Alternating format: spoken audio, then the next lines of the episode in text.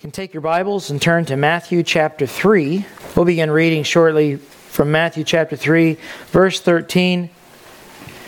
We're going to look at a few different texts today as we uh, look at the life of Jesus. Um, you might remember, hopefully you remember, that we're in an Advent series and we have seen the promise of Jesus, and we've looked at the birth of Jesus last week, the gospel of Jesus, especially in his encounter with the woman at the well, uh, the Samaritan woman there in Sychar. Uh, today, we're going to look at the pleasure of God in Jesus. So the pleasure of God in Jesus. I thought I'd begin, though, reading a few words here, just a couple of sentences from a famous world historian. This is the oft-quoted Josephus, um, writing in his history, Antiquity of the Jews, the known published date of ninety-three A D, so roughly sixty years after the life, death, and resurrection of Jesus. Josephus himself was not a believer, not a Christian. Writing in ninety-three A D, uh, he has already witnessed the destruction of Jerusalem, and nevertheless writes this. About this time there lived Jesus, a wise man, if indeed one ought to call him a man. For he was one who performed surprising deeds, and was a teacher of such people as accept the truth gladly. He won over many Jews and many of the Greeks. He was the Christ. And when upon the accusation of the principal men among us, Pilate had condemned him to a cross, those who had first come to love him did not cease. He appeared to them, spending a third day restored to life, for the prophets of God had foretold these things, and a thousand other marvels about him. And the tribe of the Christians, so-called after him, has still to this day not disappeared. Now, there are various portions of that quote that secular historians would like to dismiss or discount. And they'll say, well, certainly Josephus wrote something about this Jesus and Pilate, but we can't be sure. I don't see any scholarly reason to doubt Josephus. If he wrote something about Jesus and Pilate, it might well be this, and he did write something. But it goes to show that two thousand years is a long time, and there are many today who publicly express skepticism that Jesus was ever even born, or existed, or was crucified. There is more evidence for the historicity of Jesus than any other historical figure who has ever lived.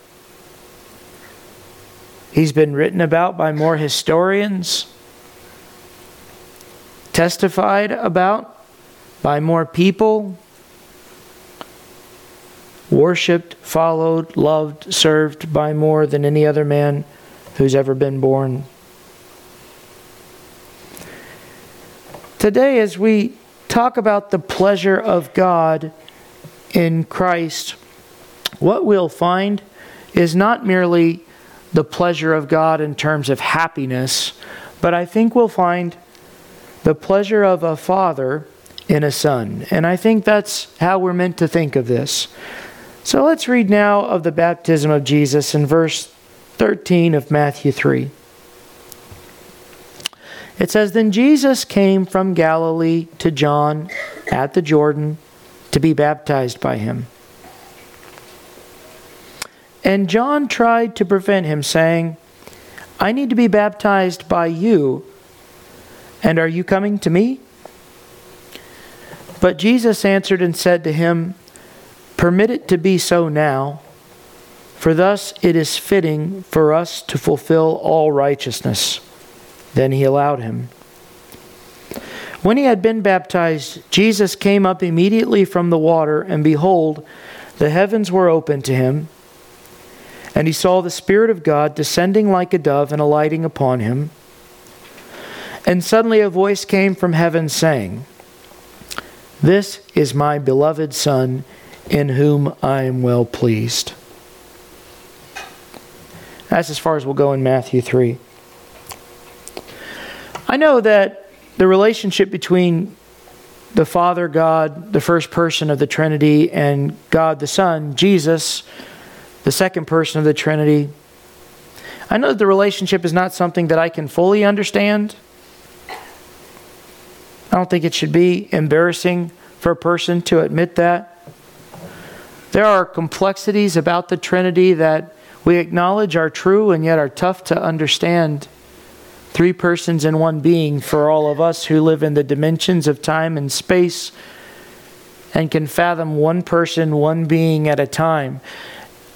It's interesting, though, that God has chosen the basic father-son relationship for a reason. The Trinity might be very complex for us, but there is something very simple and relatable about the relationship between a father and a son. And you don't have to be a father or a son even to consider it or to think about it. There's a dynamic at play here, a relationship dynamic as human beings that we can understand. And no longer are we thinking about two persons of the same Godhead, but we are thinking about two persons in a relationship that we can, on some level, relate to. No uh, little boy or little girl wants to let their, their dad down. No one wants to disappoint their father at a certain age. Um, you know, I have a son, and I'm a dad, and my son is eleven now. So he's getting to the point where he's got his own opinion about things, and uh, and he, every once in a while he'll throw uh, an argument back at Dad when uh, when I tell him I didn't think he did something right there, here he made the wrong decision. I'm sure I've got more of those days ahead than than we've already experienced. But I can remember a time not very long ago when six, seven-year-old son would see that his dad was unhappy with him, and it would it would crush him. Um, now I have a good relationship with my son. I think I had a good relationship with my dad. I can relate to that. But it's an earthly relationship, and earthly relationships can be broken. It's not lost on me the power I have over my son when he thinks that he's let me down or I've disappointed him. And I'm usually pretty quick to try to put whatever he's disappointed me in, in context, uh, so it doesn't jeopardize the relationship as a whole. But not every earthly relationship with a father and a son are like that, and these relationships can be broken. When God, the Father, is pleased with us, it is, it is a blessing to experience His pleasure. And it may not always be apparent in earthly treasure or good health or good finances or never a concern, never a bother, never a problem. But when when we as Christians are honoring God with our lives, are fighting sin, are serving Him with all our hearts, there is a satisfaction that comes with knowing, you know, this person may not be very happy with me. This person may not be very happy with me. This person may not be very happy with me. But God is, is satisfied with what I'm doing right now. And I can take peace in that. This part of my life may not be going very well. Maybe there's sickness. Maybe there's trouble. Maybe there's death. But I have no reason to think that my Father is not pleased with me. And sometimes as a Christian, that's all you have. That's the truth of it. Sometimes that's it. And for a child of God, sometimes that's got to be enough. Now here is Jesus, not much, not much to look at. Isaiah fifty-three two prophesies of the Lord, "For he grew up before him like a young plant, like a root out of dry ground. He had no form or majesty that we should look at him, no beauty that we should desire him." That's the closest you're going to get to a physical depiction of Jesus Christ. So you can take down the painted picture from your wall if you want, or leave it, uh, but if you want to know what Jesus looked like, he looked like a Galilean Jew, and he had no great form or beauty that he would draw people to himself. This is the Son of God in the flesh. And here he is from the country area of the, the Gentile lands. You remember the prophecy, I hope by now, that we have revisited a couple of times, you know? The land of the Gentiles, you who dwell in darkness have seen a great light. That's where he's from. If we were comparing this to an American context, he wasn't from New York City or Washington, D C or Los Angeles or Atlanta or Chicago or London or Beijing. He was from the country. A little town of Nazareth, a town despised. He spoke, if we are to understand the dynamics properly, with an accent among his own people. His disciples were criticized for speaking a version of the language that wasn't as refined and proper as that which was practiced in Jerusalem and Judea. So he's not much to look at. He doesn't have any, any wealth or fame. Jesus describes himself and his possessions in Luke nine fifty-eight when he says, "Foxes have dens and birds have nests, but the Son of Man has no place to lay his head." And he knows who he is, but when he gets down in the river to be baptized by John, it is a precious few amount of people who would take more than a second glance at this man.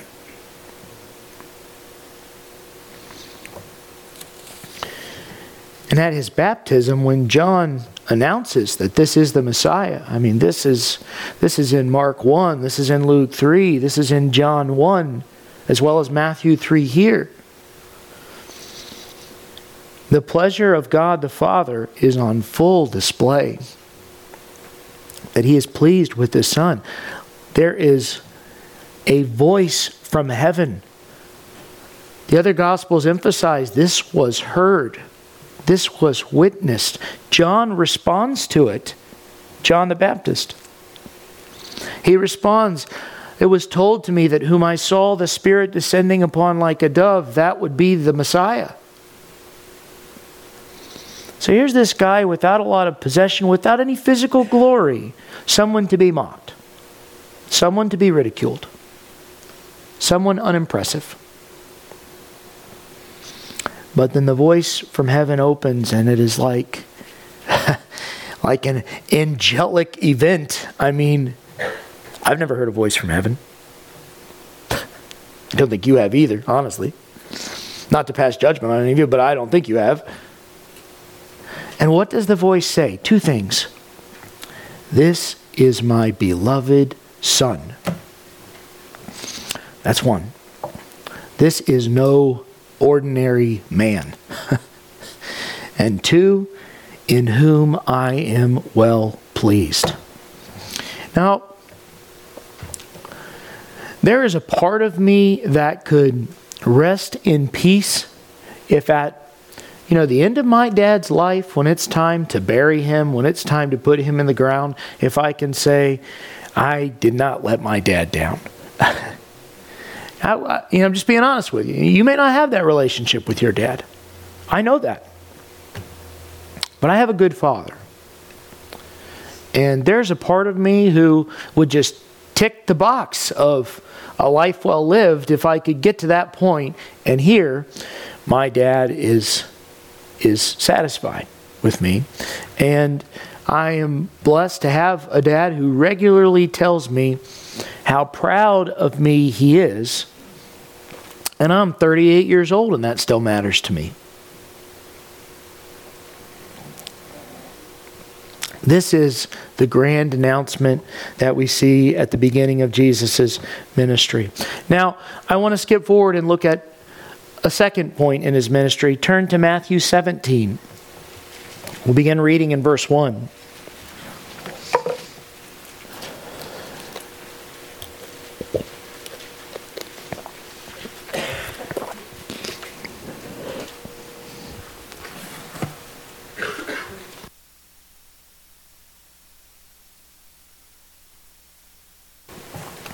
Matthew seventeen, verse one. Now this is towards the end of Jesus' ministry. This is at most months away from his crucifixion. Now after six days, Jesus took Peter, James, and John, his brother, led them up on a high mountain by themselves, and he was transfigured before them. Literally transformed before three disciples. Well, what did that what did that look like? What does that mean? Well, it's described here. His face shone like the sun, and his clothes became as white as the light. I believe that that is the biblical writer's best way of recounting what was seen and describing it as It appeared, Jesus was transformed so that in the flesh, he appeared like a heavenly being. Um, he was in the flesh, but he was transformed as if flesh itself was merely a vessel of something deified, something more than that. And if you were writing, I mean, how would you describe that? How would you describe witnessing flesh and blood somehow miraculously transformed into a vessel of a heavenly being? Well, this is, I guess this is how you do it in the first century. You describe a face like the sun, clothes as white as light. And behold, Moses and Elijah appeared to them, talking with him. So as Jesus has undergone this transformation, these three disciples see two people appear. And this was not commonplace. We're not meant to understood. This happened all the time. This was a singular event at the end of Jesus's life. And the disciples are in awe as they watch the Lord, Moses, and Elijah in conversation. Verse four is kind of funny. And Peter answered. Uh, I don't remember anyone asking Peter a question. Do you? It's like, have you ever known that guy who always had, like he always felt like it was his obligation to say something? You know, like, like maybe this Peter is just the time to sit and watch or listen, but somehow Peter sees this as, you know, uh, an invitation to the discussion, and he must chime in, and he answers, foolishly, as it turns out, Lord, it is good for us to be here. If you wish, let us make here three tabernacles, one for you, one for Moses, one for Elijah. Now, there's a lot in that. First of all, as far as I know, Peter did not have the resources to make any tabernacles. Okay? I mean, he did not... Peter was a fisherman.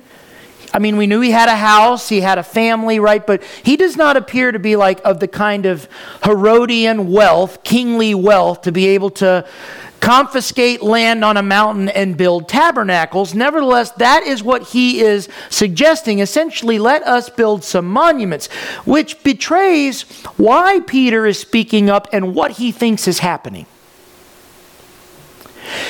He thinks here, I presume, that this transfiguration is exactly what he had been waiting to see in Christ. God in man on the earth, and now his kingdom would be ushered in to rule and reign. And as his kingdom is now being ushered in because Jesus is physically transformed. I mean, we're not chameleons. We don't go back and forth. When someone is physically transformed, some of you are like, well, I've been on weight loss programs and I go back and forth. But this is another thing entirely. This is like you don't flip the light switch on and off. He is not merely in human flesh anymore. And Peter presumes this is this is the messianic visitation that I have been following Jesus three years to witness and behold. Think these are the same disciples who are still, in even in the midst of three years of rejection, expecting the Lord to reign in such a way that their parents are coming to Jesus and saying, when you're in your kingdom, can my child sit on one on your right side and one on your left? Like, they have a faith because of who Jesus is and what they have seen in Jesus and what they have heard from Jesus. They have, in some ways, an unshakable faith to this point that there is still the divine moment coming when God in the flesh will step out and rule and reign forever. And Peter, it seems, thinks it's right now. And who could fault him for thinking that?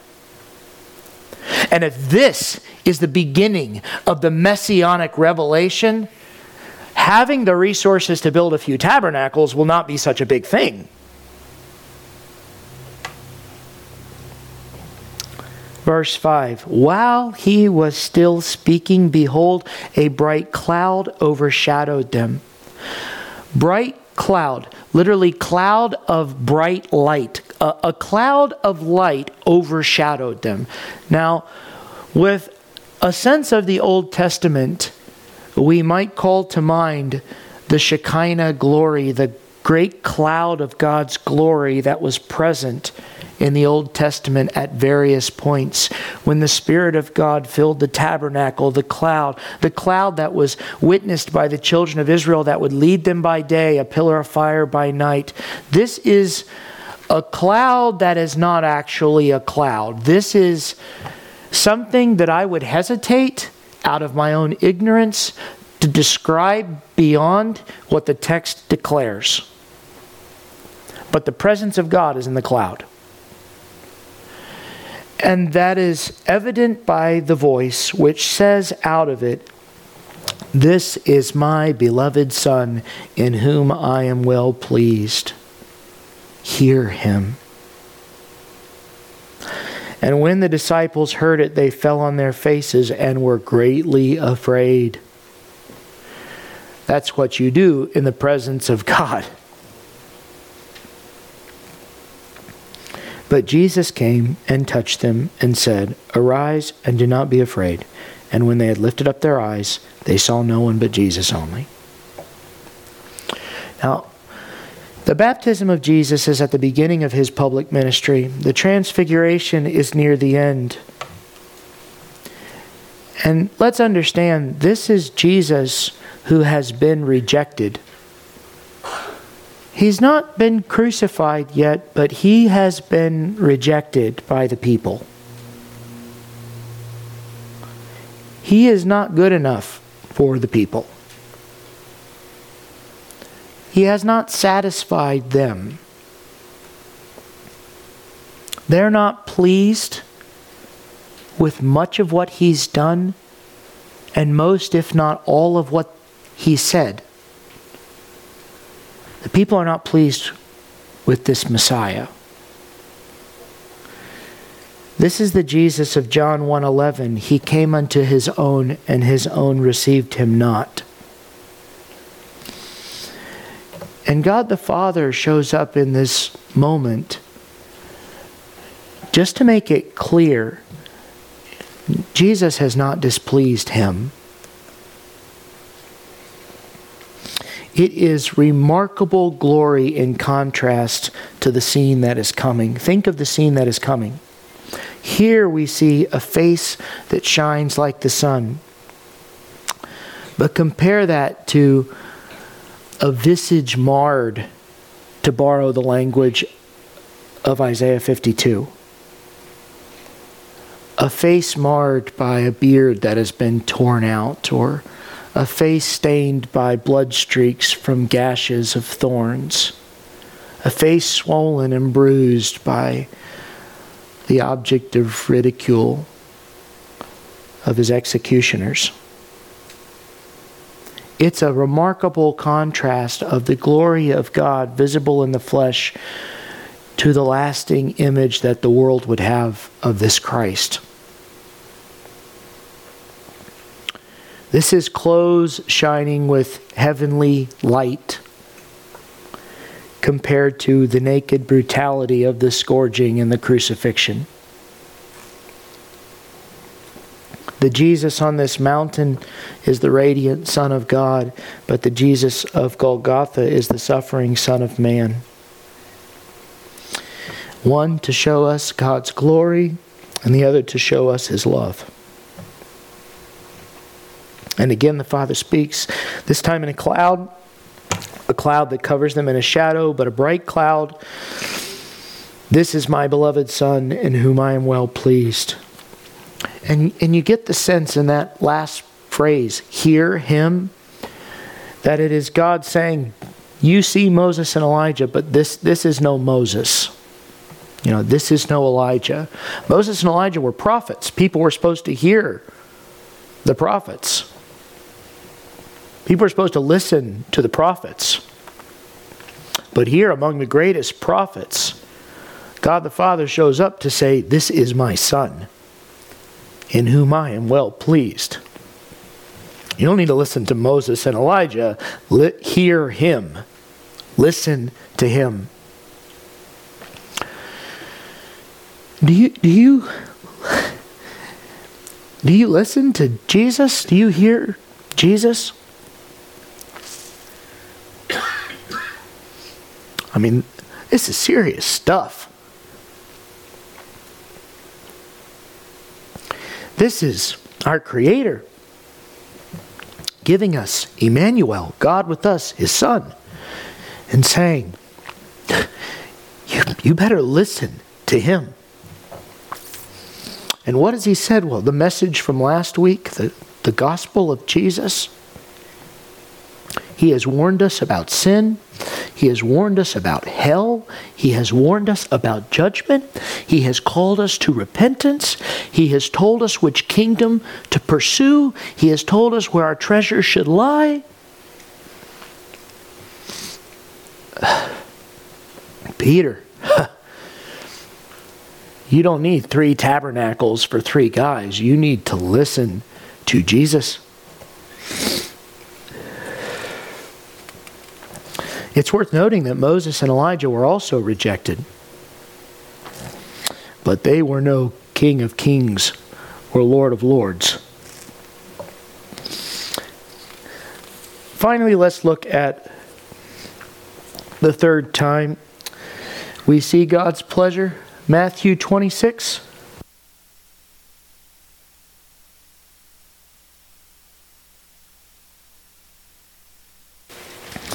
Matthew twenty-six. We will begin reading in verse sixty-three, and we will just tack a few verses on our way to Matthew twenty-seven. Now we are at the end. At the crucifixion of Jesus. And we should pause, I think, for a moment to recognize what the true issue of the crucifixion is. Matthew twenty-six sixty-three, this is when Jesus is on trial by the Jews before he's taken to Pilate, before he appears before Herod. This is the rejection of his own people legally. And while he is under trial and being questioned, it says, "But Jesus kept silent, and the high priest answered and said to him, 'I put you under oath by the living God. Tell us if you are the Christ, the Son of God.'" So let's understand, as we go through these verses, what the issue is, what the crime is. The issue is not whether Jesus was a good teacher. It's not whether all of his words were true. It's not whether or not he had performed miracles. It's none of those things. The issue legally, eternally at hand: tell us if you are the Christ, the Son of God. And Jesus, who had remained silent to this point, said to him, "It is as you said. Nevertheless, I say to you hereafter," this is a bold thing to say on trial. Jesus has no lawyers. He is not enjoying due process of the law. He's had no chance to appeal to the media or the greater population for support. This is a man in the lion's den, arrested in the middle of the night, tried for capital crime outside the jurisdiction of the law. And when he opens his mouth, it is to testify, "I am the Son of God. Nevertheless, I say to you hereafter, you will see the Son of Man sitting at the right hand of power and coming on the clouds of heaven." That is a bold thing to say. That is not the words of a man who would meekly escape. That's not someone trying to talk their way out of a problem. That is bravery. I am what I am. In John nineteen, we see this encounter. You can turn there if you'd like. We're on our way to Matthew twenty-seven. If you want to stay in Matthew, you can. But in John nineteen, I just want to read to you verses five through eleven. "Then Jesus came out before the people after his scourging, bleeding and brutalized, wearing a crown of thorns and the purple robe. And Pilate said to them, 'Behold the man.' Therefore, when the chief priests and officers saw him, they cried out, saying, 'Crucify him! Crucify him!' But Pilate said to them, 'You take him and crucify him, for I find no fault in him.' The Jews answered him, 'We have a law, and according to our law he ought to die, because he made himself the Son of God.'" This is the offense.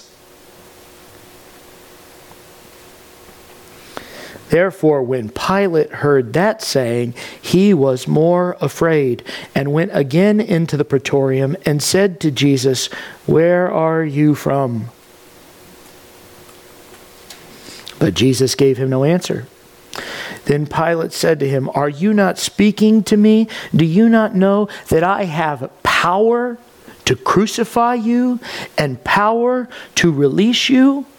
Jesus answered, 'You could have no power at all against me unless it had been given you from above.'" Those are not the words of a man trying to escape.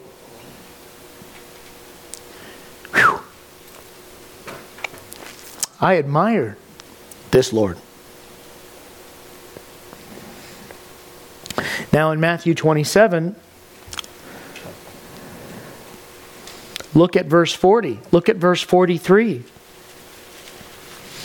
These are the mockers of Jesus while he hangs on the cross.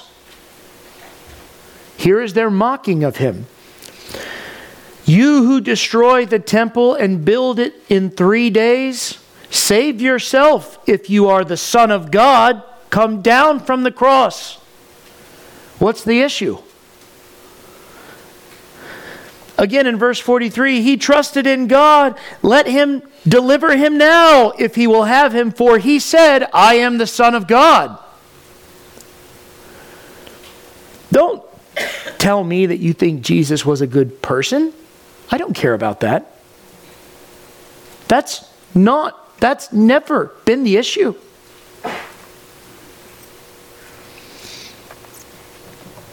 And this is when we have the final word here from heaven. Verse forty-five. Now from the sixth hour until the ninth hour, there was darkness over all the land. Now the sixth hour in Jewish reckoning is noon, the midday. Now there is not darkness over the land in the middle of the day in the Middle East.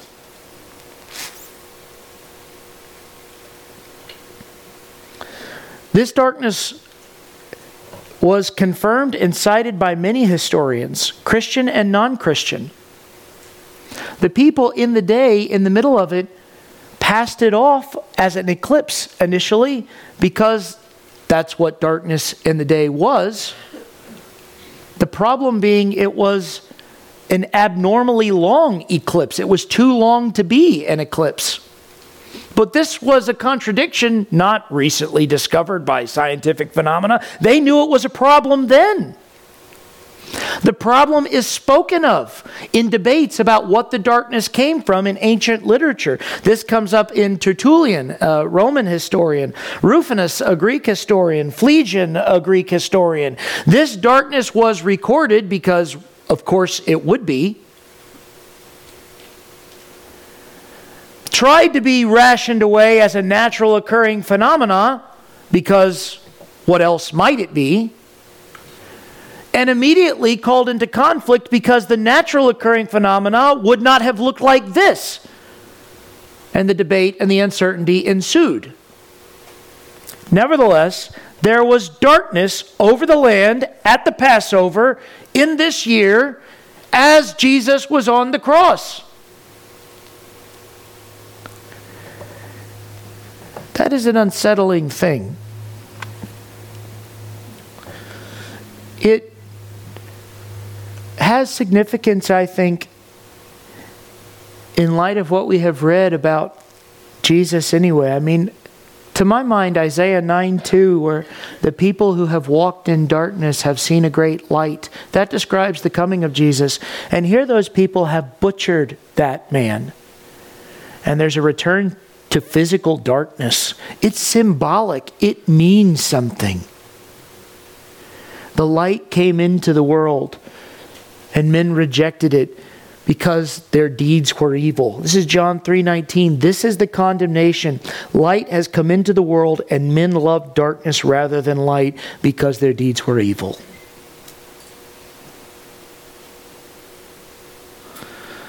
Verse forty-six.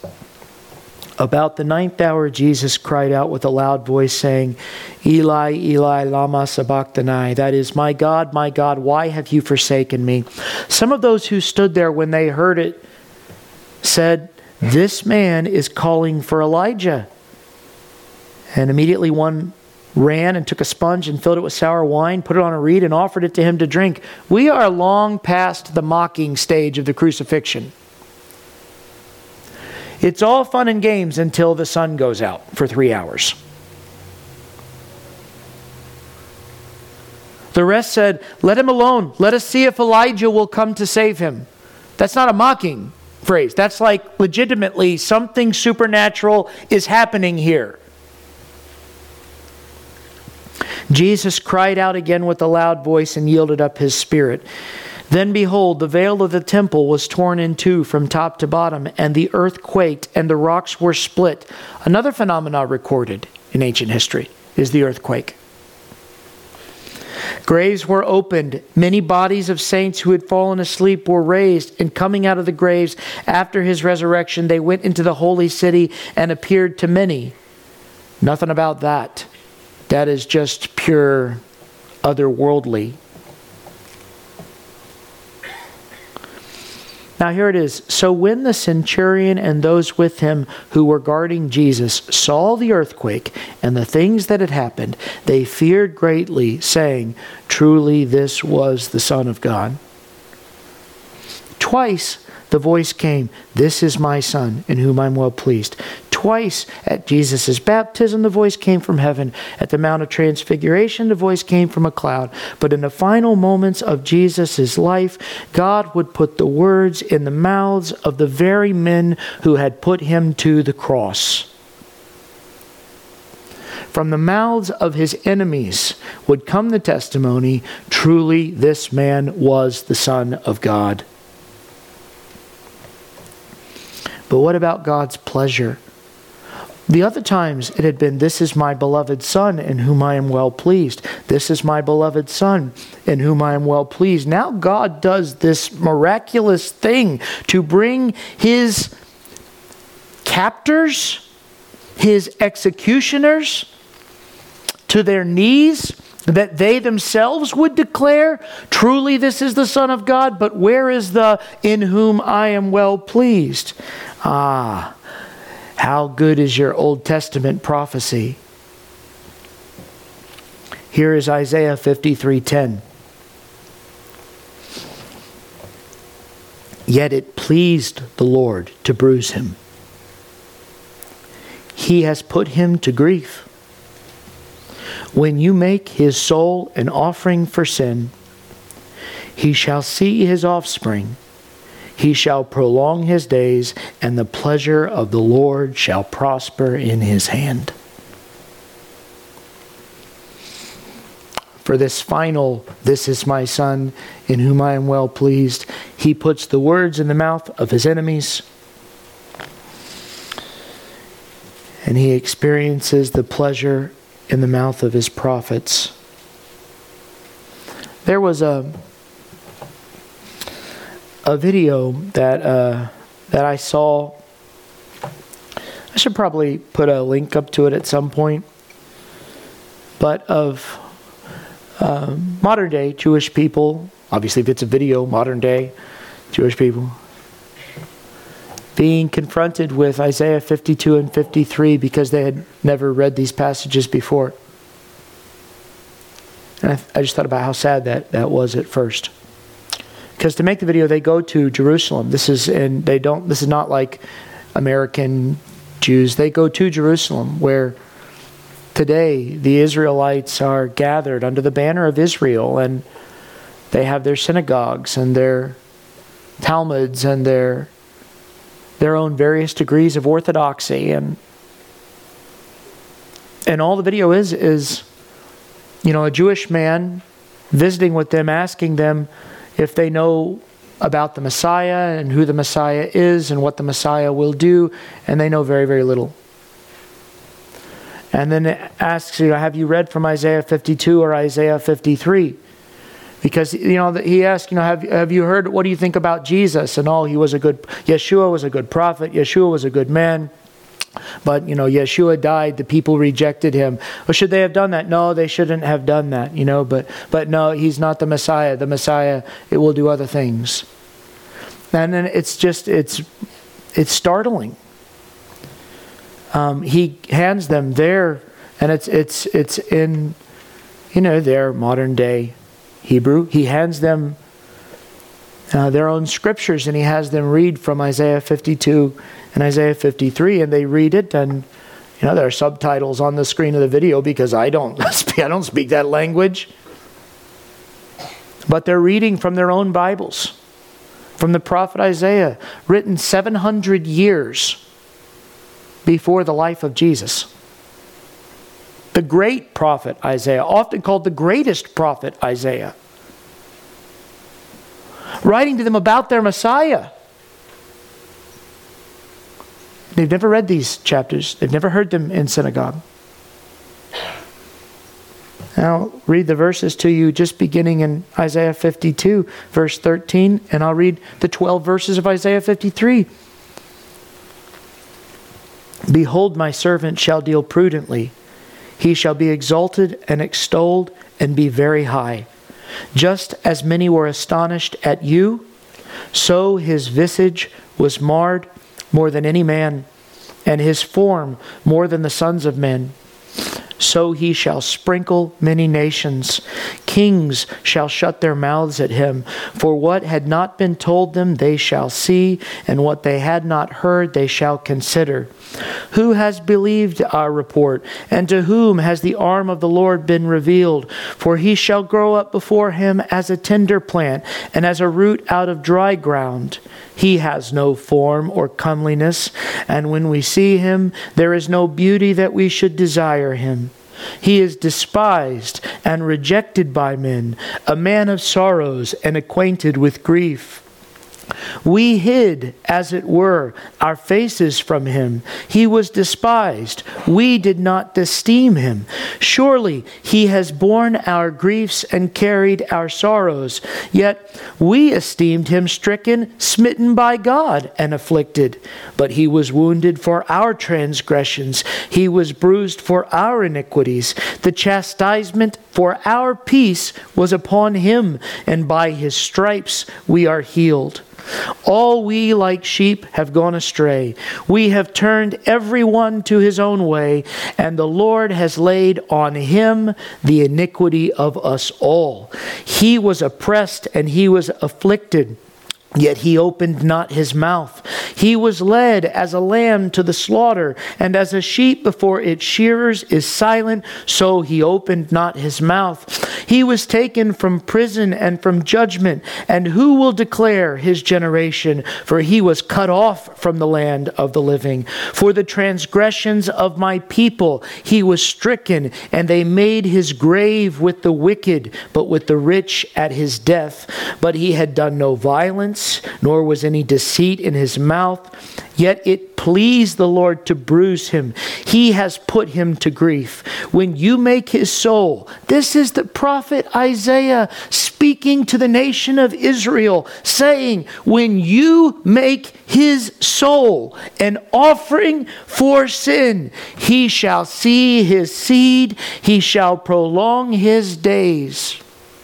The offering of Jesus Christ is the way by which all of us have an eternal inheritance as the offspring of God, the children of God. At the cross, Jesus Christ saw us as the prize. An offspring not born of God, but adopted into God's family. And the pleasure of the Lord shall prosper in his hand. He shall see the labor of his soul and be satisfied. Is that what God sees when he looks at your life? If you're a Christian, it is. For all of your sin, for all of your crime, for all of your challenge, for all of your wayward wandering, he is pleased to call you his own. By his knowledge, my righteous servant shall justify many, for he shall bear their iniquities. Therefore I will divide him a portion with the great, and he shall divide the spoil with the strong, because he poured out his soul unto death, and he was numbered with the transgressors, and he bore the sin of many, and made intercession for them. That is powerful stuff. It's powerful in the video to watch Israelites read of their Messiah for the first time. But we know these things. We see these things. We proclaim these things. Is Jesus Christ your Lord? If so, you should hear him. You should honor him. You should live your life as one whom he died to redeem, to transform. Your life is not your own. It has been bought with a price. So serve the Lord. Let's close with a word of prayer.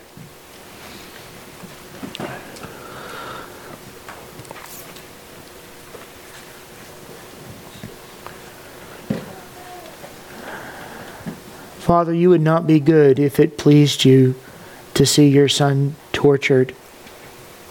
But the pleasure that you experienced in watching your son, Jesus Christ, carry, carry out a salvation mission even unto death. The pride that a father must have in his son for doing such a thing, for being such a one. It is no wonder that you have highly exalted him and given him a name that is above all names, that at the name of your Son Jesus, every knee will bow and every tongue will confess that he is Lord, to the glory of you, his Father. As I think of that verse from Philippians two, it's impressed upon me the way you interject yourself into it, God. How your glory, the glory of the Father, is tied up in the accomplishment of your Son. And it is humbling and overpowering and a little intimidating, Father, to know that you have entrusted us with your glory and your honor on the earth, and that we too have something to live up to. That you have called us to be transformed, to be like this Christ, and we are not. In so many ways, we are not. Give us the bravery and the courage to bring glory and honor to your name, to love you and serve you with all our hearts, to be children of whom our Father can be proud. Give us strength and power to do this thing. Remove from us a spirit of fear that would have us concerned about earthly things, as if this were not all dust to dust and ashes to ashes. Remove from us ambition and covetousness, as if there were anything in this world worth holding on to at the end of the day. And give us a spirit of power and love and a sound mind, that we can bring honor to your name. It's in Jesus' name that I pray. Amen.